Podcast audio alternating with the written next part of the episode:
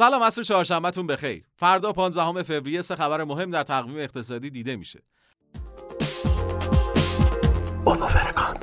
ابتدا استرالیا گزارش بازار کار این کشور رو منتشر می‌کنه که انتظار میره برخلاف ماه دسامبر میزان افراد شاغل در ماه ژانویه 20700 نفر افزایش یافته باشه اما نرخ بیکاری با توجه به مهاجرت گسترده روند سعودی چند ماه اخیر رو تداوم ببخشه و از 3.9 درصد به 4 درصد برسه اگه برایند داده ها بیانگر فشردگی و قوت بازار کار باشن رشد دستمزدها و به دنبال اون افزایش هزینه های مصرف کننده اجتناب ناپذیر هست. روی کردی که از دلار استرالیا حمایت می‌کنه.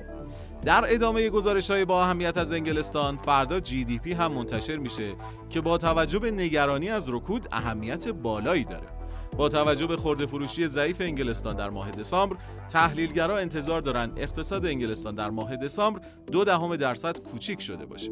بدین ترتیب GDP سه ماهه چهارم سال 2023 هم منفی میشه و اقتصاد انگلستان در آستانه رکود فنی یعنی دو فصل متوالی رشد منفی قرار می‌گیره. عدد بهتر از پیش بینی GDP می‌تونه ضمن رفع نگرانی نسبت به رکود پوند رو تقویت کنه.